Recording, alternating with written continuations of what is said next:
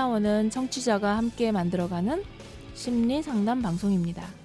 참나를 찾으러 함께 떠나볼까요? 참나원 시작합니다.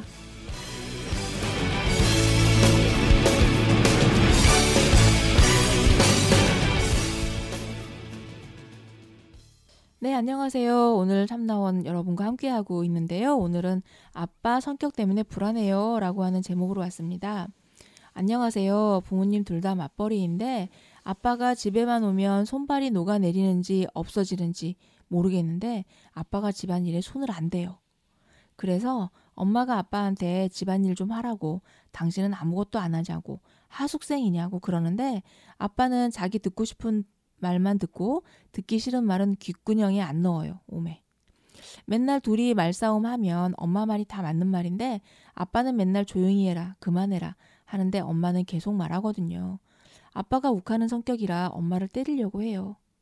제가 지금 고등학생인데 초등학생부터 아빠 욱하는 성격 때문에 맨날 눈치 보고 그랬는데 너무 무서워요. 몇 년 전에는 아빠가 엄마 목 조르고 뺨 때리고 이제는 저희가 말리는데도 엄마를 때리려고 해요. 어, 이새끼라고 했는데 이 새끼 같아요. 이 새끼를 어떻게 하면 좋죠? 우리 엄마가 너무 불쌍해요. 그리고 저번에는 제가 아빠랑 대화를 했는데 도통 말을 못 알아 처먹어요. 사람이 맞는지 잘 모르겠어요.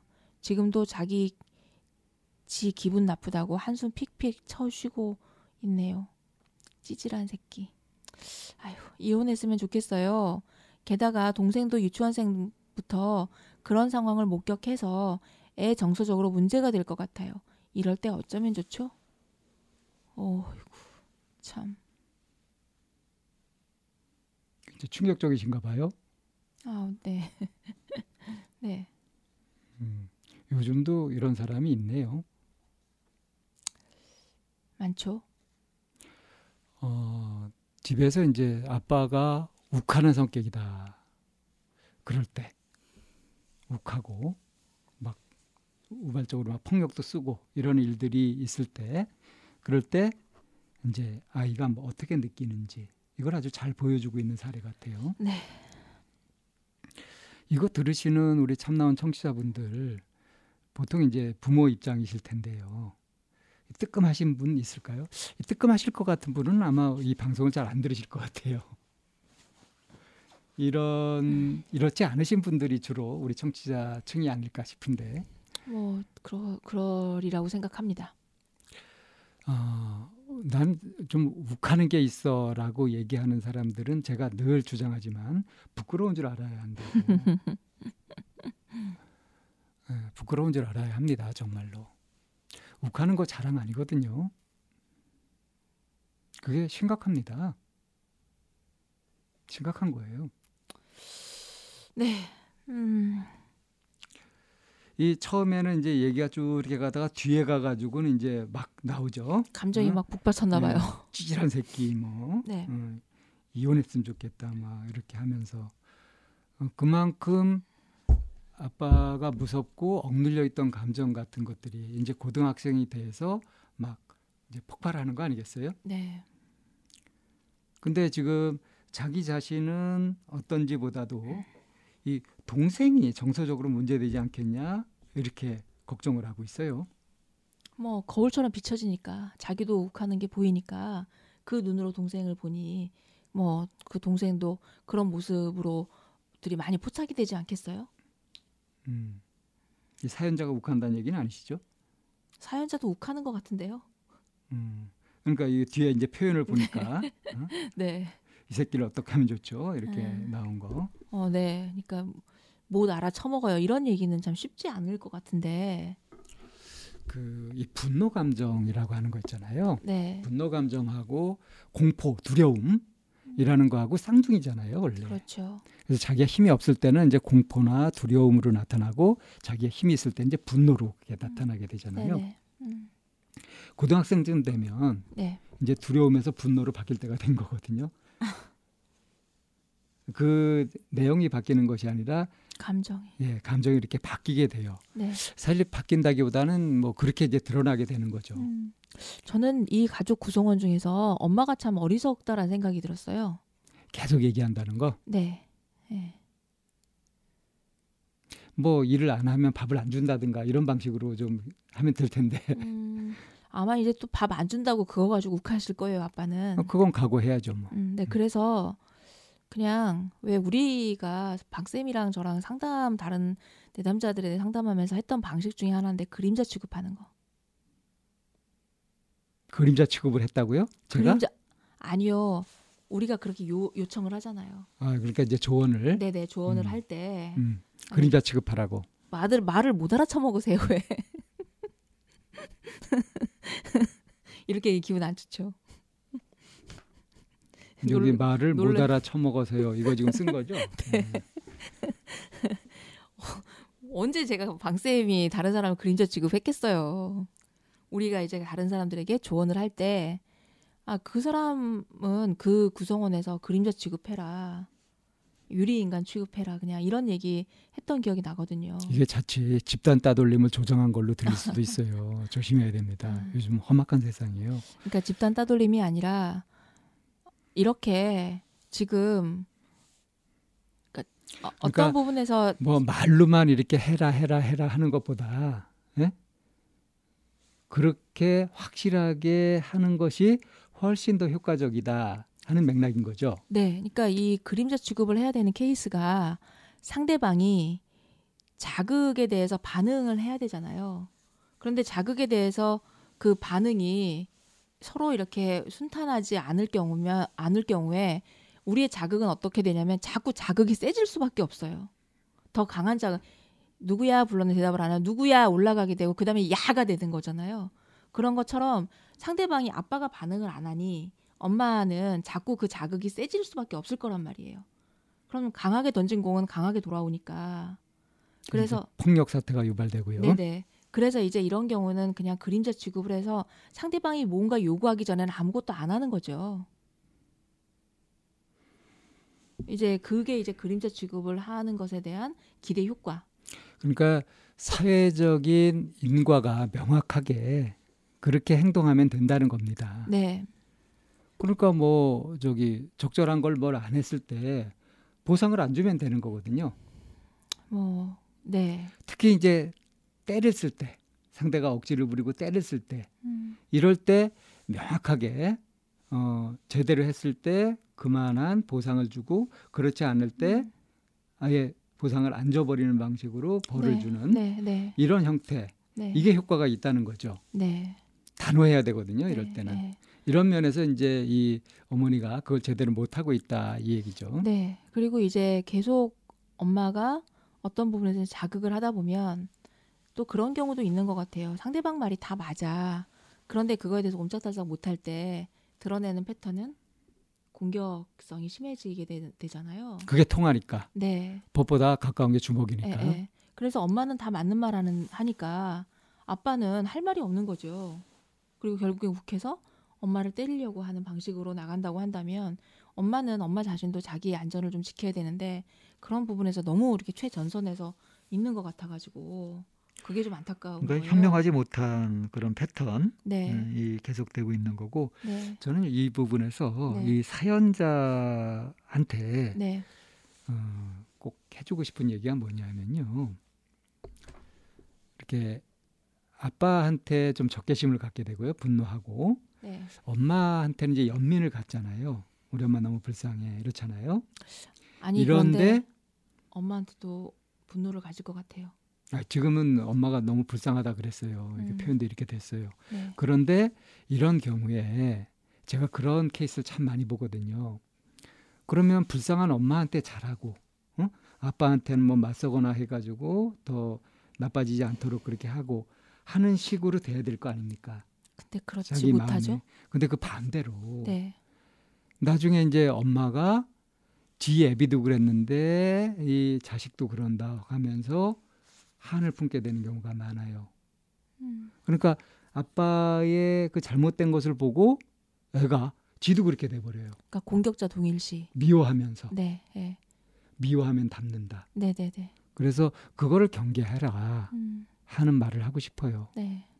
그러니까 아빠가 뭔가 자기 관리를 제대로 못하고 욱하고 폭력을 쓰고 뭐 억지를 부리고 미성숙한 그런 모습을 보인다. 그게 싫으면 나는 저렇게 되지 말아야지 하는 마음만 먹는 것으로 되지 않고 자기를 잘 살펴서 왜 빌드업 한다 그러죠. 네. 자기를 제대로 잘 형성해 가야 돼요. 음. 그렇지 않으면 자칫 그대로 물들어 버릴 수 있다. 그러니까 음, 어떤 상황에서 어떤 마음을 갖느냐에 따라서 본인의 선택일 수 있다는 거잖아요. 자기의 네, 삶은 의지. 자기가 선택하는 건데 네, 네. 그러니까 이제 분노를 가지고 있으면 미움을 갖고 있으면 그거를 자기가 처리하는 것이 아니라 자기가 분노나 증오 같은 것에 먹혀버릴 수가 있다는 겁니다. 그래서 성인이 되어서 이제 상담을 하러 오는 케이스 중에서 자기도 안 그러려고 하는데 엄마한테 그렇게 안 돼요 하는 케이스들 있잖아요. 예, 그래요. 네, 그러니까 마음하고는 다르게 자꾸 네네네, 행동하게 되는 네. 거죠. 그리고 어, 이미 이제 몸이나 이런 부분에 성인이 되어 사회적 요구에 의해서 성인으로 행동을 해야 되는 이제 부분에서 아직 마음이 채 자라지 않은 아이 상태로 남아 있으니까 이제 시간이 지나면서 이 엄마에게 어떤 그 억하심정 같은 게 올라오냐면 그 시절에 엄마가 우리를 보호하지 못했어. 나의 안전을 엄마가 이렇게 안전하게 해주지 못했어라고 하는 그런 부분으로 엄마를 공격하는 케이스들도 참 많이 봤거든요. 끝까지 자기 책임은 자각 못하는 거죠. 네, 네. 그럼 큰일이거든요. 네, 네, 네. 이 나이 먹는다는 거는 이게 책임이라는 네. 것도 점점 무거워진다는 거예요. 네, 그래서 여기서 정말 중요한 얘기가 이 친구가 엄마, 아빠의 그런 행동을 보면서 욱하고 하는 것들이 화나겠죠. 엄마한테 하는 행동을 보면. 그런데 이게 분노로 바뀌지 않게끔 해야지만 자기가 뭔가 자기 자유 의지로 선택을 해서 다른 사람들에게 좀 그 다른 사람을 보호할 수 있는 그리고 자기 자신도 보호하는 이렇게 좀 성장할 거라는 게 좀 포인트 아니었나요? 예, 그걸 조심해야 된다는 거고요. 네. 어, 기왕 이런 가정에서 이렇게 자랐을 때, 네. 야, 내가 어릴 때부터 이렇게 겪어보니까 이런 거 정말 안 좋더라. 이거를 차분하게 이야기할 수 있을 만큼 음. 그렇게 자기를 준비해 줘- 둬야 됩니다. 네. 그래야 이 아빠의 안 좋은 영향을 안 받을 수 있고요. 음. 네, 그렇죠. 그리고 이제 조금 더 이제 철들고 이제 보게 되면은 이제 엄마가 지금 불쌍하고 아빠는 무섭거나 또는 싫고 이런 감정에도 변화가 생길 수 있어요. 다른 부분들이 보일 수 있거든요. 네. 어떤 면에서 보면 야 아빠도 엄마가 계속 저렇게 말로 막 해가지고 몰려서 성질 날만도 했겠다 음. 이런 관점도 가질 수가 있는 겁니다. 그렇죠. 음. 인생이 이렇게 딱 흑백 논리로 이건 선 이건 악 이렇게 갈리는 게 아니잖아요. 그러게요. 음. 근데 그런 게 이해가 깊어지더라도 이렇게 폭력적으로 된다든가 미성숙한 모습을 보인다든가 하는 거는 자기 자신의 스스로 져야 될 책임을 소홀히 했다는 거거든요. 그건 누구 탓할 게 아니고요. 음. 가장 좀 안타까운 게 이 친구가 엄마든 아빠든 이렇게 좀 기대할 만한 의지할 만한 그런 대상은 좀 못 될 것 같거든요. 두 두 분다 네네. 부모님이 이렇게 네, 기대고 네. 의지할 네, 만한 네, 음, 분은 못 되는 네. 거죠. 그래서 부모님이 뭐 기대고 의지할 만한 대상이어야 한다라는 건 아니긴 하지만 이게 이제 고등학생이고 앞으로 성인으로 발 도둠해야 되는 시기에 왜 누군가에게 좀롤 조언을 모델, 조언을 구하거나 좋은 거나 롤, 아, 롤 모델이 있거나 음. 예, 하는 이런 여, 상황에서 좀 이렇게 마치 이제 이런 상황이 돼버리면 마치 그냥 천혜고아처럼 천둥벌거숭이 같은 그런 느낌이 좀 들 수 있지 않을까 그런 생각 걱정이 좀 돼요. 어, 근데 여기 엄마가 불쌍하다고 했잖아요. 음, 그런 거 음. 보면 천둥벌거숭이 고아 같은 그런 심정은 아닌 거고요. 오히려 이것이 더 강한 자극이 되면서 분발할 수 있는 계기도 되는 거죠. 어, 위기를 기회로 삼을 수 있는 그런 안목과 그런 지혜로움 지혜로움이 있었으면 좋겠네요. 어. 있었으면이 아니라 개발을 해야죠. 네, 뭐 저는 요즘에 그런 얘기를 좀 했는데요. 어, 누가 나를 무시했다. 뭐 누가 나를 뭐 못 살게 했다. 뭐 이런 얘기들 하잖아요. 근데 어느 누구도 그 무엇도 나를 짓밟을 수는 없다라는 생각이 좀 많이 들거든요. 어, 그 순간에 내가 뭔가 약해서 다른 사람의 도움을 청한다 할지라도 그거는 어떤 일 부분인 거지 내가 가지고 있는 나라고 세울 수 없는 나의 주체라고 하는 거는 어느 누구도 바꿀 수 없고 어느 누구도 흔들 수는 없다라는 생각을 해요. 내가 허용하지 않으면 네. 그 누구도 나를 어떻게 할 수는 없는 거죠. 네. 그게 명확한 진실인 건데 네.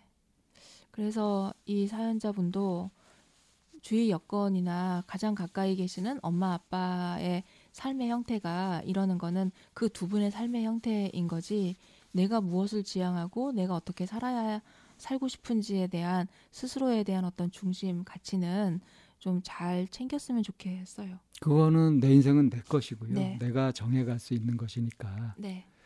그래서 이럴 때 어쩌면 좋죠라고 했지만 어 뭐 답은 내 정신 차려야죠. 네. 그래서 나를 잘 지키고 네. 그래서 그걸 바탕으로 해가지고 이제 아빠 엄마가 부딪히게 될 때 엄마의 보호막이 때로는 돼주기도 하고 때로는 아빠 얘기를 들어주기도 하고 그러면서 그 내가 또 모르는 어른들의 세계 같은 것도 좀 배울 수도 있고요. 네. 음, 힘은 내가 키우는 것이고 뭐 옛날에 뭐 체력은 국력이다 이런 얘기 했잖아요.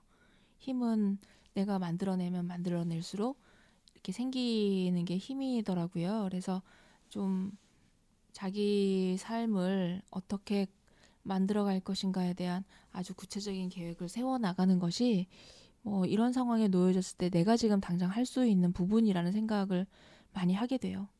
그 아빠가 지금은 뭐 무섭거나 싫거나 이런 존재일지 몰라도요.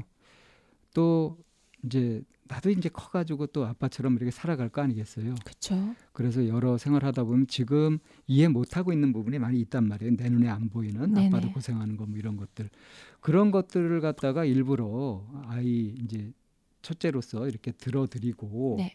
하- 하게 되면 음, 이제 고등학생이 되고 했으니까 그렇게 할 수 있잖아요. 네네. 그렇게 해서 이제 하게 되면은 그게 집안에 어떤 일어나는 냉기류, 폭력, 음. 뭐 전쟁 이런 것들을 엄청 줄여주는 효과가 있다는 거.